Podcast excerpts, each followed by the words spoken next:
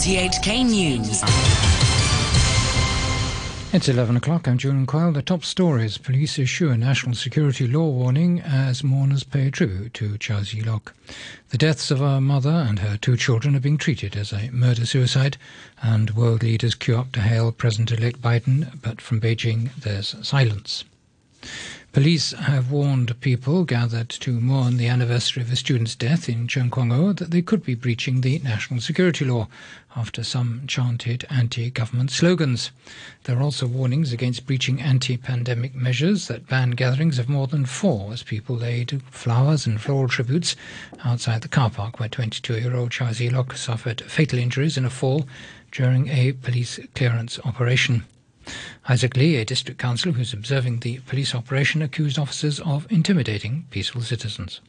We all have the freedom of speech to speak our political thoughts, but police show that they don't allow this.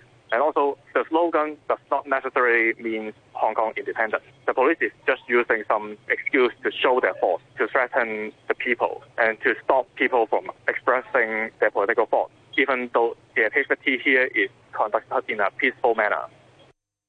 Earlier, people in Aberdeen heeded online calls to pay tribute to Mr. Charles, setting up a makeshift memorial.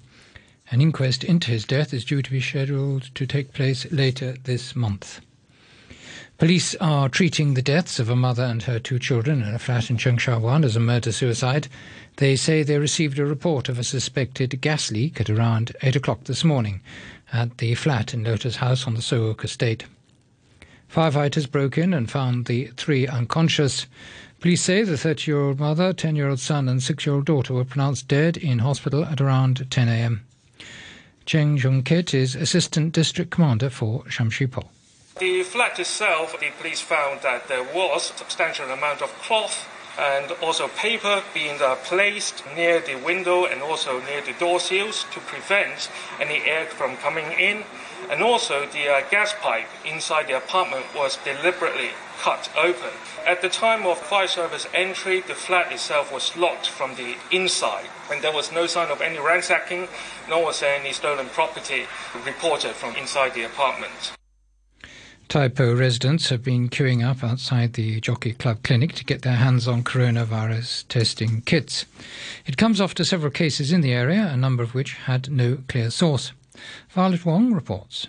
People were seen waiting outside the clinic before it opened its doors at 9 o'clock this morning, and the 90 available test kits were distributed within half an hour. Among those in the queue were residents of Kwong Fuk Estate, where the 26 year old bar waiter who was confirmed with the virus lives. But some people arriving at the clinic left empty handed and complained that the authorities shouldn't have set a quota on the number of test kits.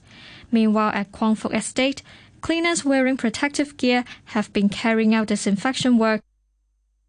The government says a mobile testing van will be in Tai Po until Tuesday.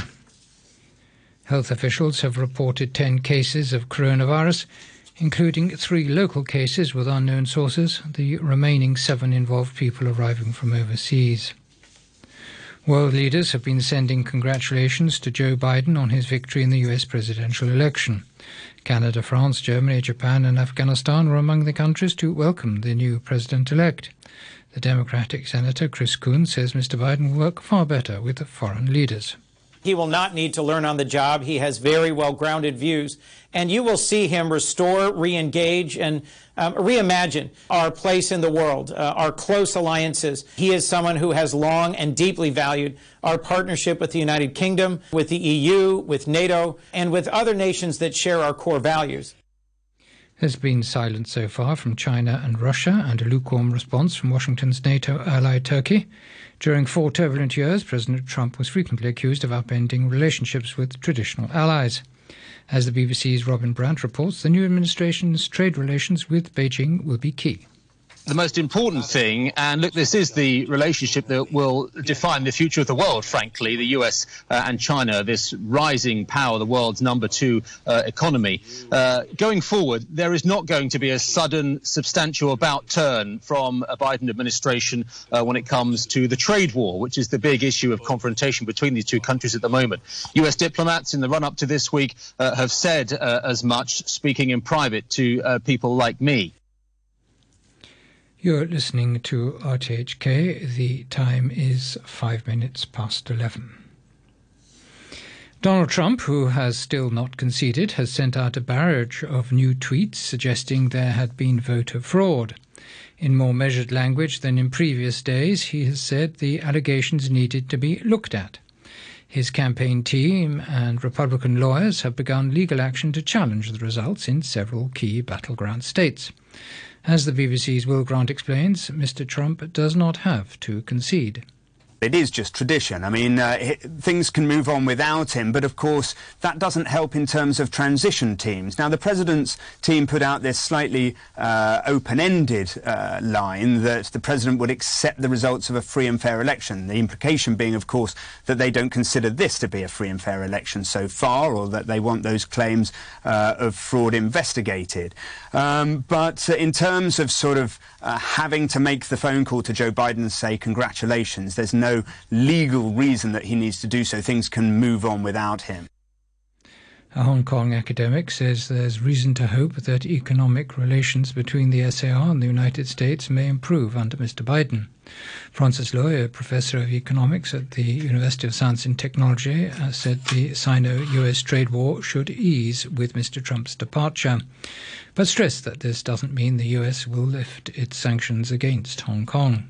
I don't think that uh, the policy towards Hong Kong will undergo drastic changes. There may be some small changes. Perhaps the Hong Kong government uh, may try to uh, lobby the U.S. government to lift those sanctions, but the Hong Kong government by itself is not is not really powerful enough, so uh, it may have to depend on China. But uh, since those sanctions were voted well in a bipartisan way uh, in the Congress and also in the Senate, so the possibility for quick changes would be very unlikely. The Financial Secretary Paul Chan says the government is preparing for a special challenge next year as it prepares to conduct the 10 year census amid the coronavirus pandemic. It'll take place between June and August. Here's Sean Kennedy.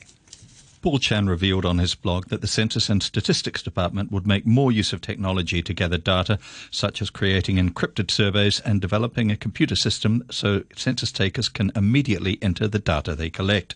He said the arrangements would boost efficiency and lower the risk of virus transmission. But he also pointed out that the government was still hiring enumerators to physically visit households to conduct face to face interviews in order to cater to the needs of different people. He said the Census and Statistics Department would provide training and personal protective equipment for interviewers to ensure safety. The annual Remembrance Day ceremony to commemorate the war dead has gone ahead near the Cenotaph in Central, with slight modifications due to COVID 19 restrictions. Two minutes of silence was held, but no one was allowed near the Cenotaph. A small team of ex servicemen laid wreaths nearby on behalf of all donors, and Reverend John Chinchin represented all faiths. The wreaths will remain in place as usual for three days.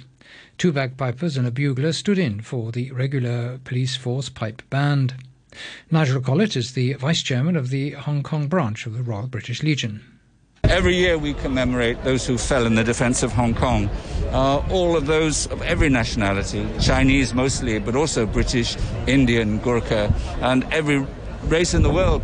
And this year is particularly important because it was the last year uh, when there was somebody still alive from the Second World War. Alas, now we have no more who have survived from that time.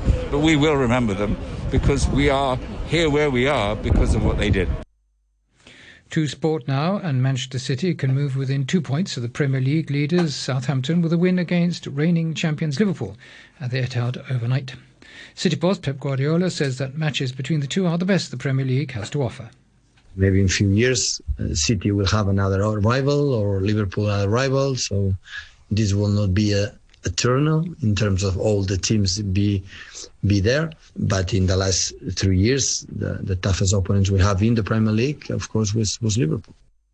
Nobody has a better record against Guardiola than Jurgen Klopp, who says that despite his team's recent success in the fixture, playing against City is as tough as it gets all the games were incredibly difficult, incredibly difficult, and um, they are very intense. And that's the only thing I'm concerned about, really, not what how we played the last game in the summer or the game before that. It's just an, an interesting game always.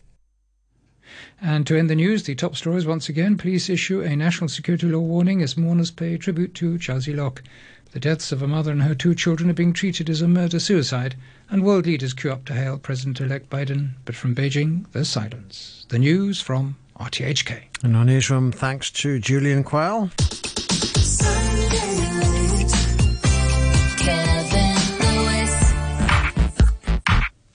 Ten minutes after 11, hour two of Sunday late.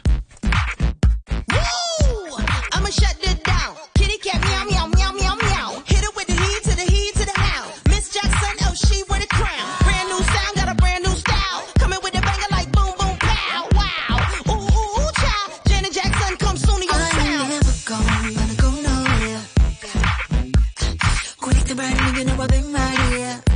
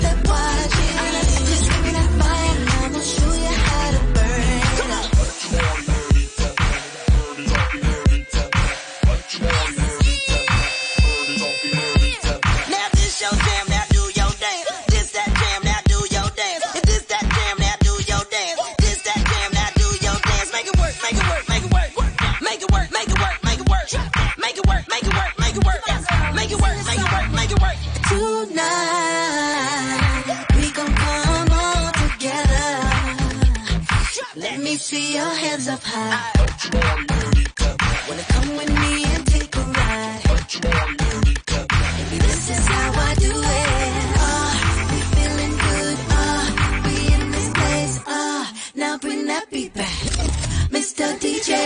When the DJ play this, we gon' dance like no one's watching. Hey, Mr. DJ, hit that track and won't you turn it around? I'ma dance all night and I don't care who's up there watching. I just give me that fire and I'ma show you how to burn it up. What you want, dirty tap, dirty, dirty tap, what you want, dirty tap, just how I burn it up. Don't take it down. how I burn it up.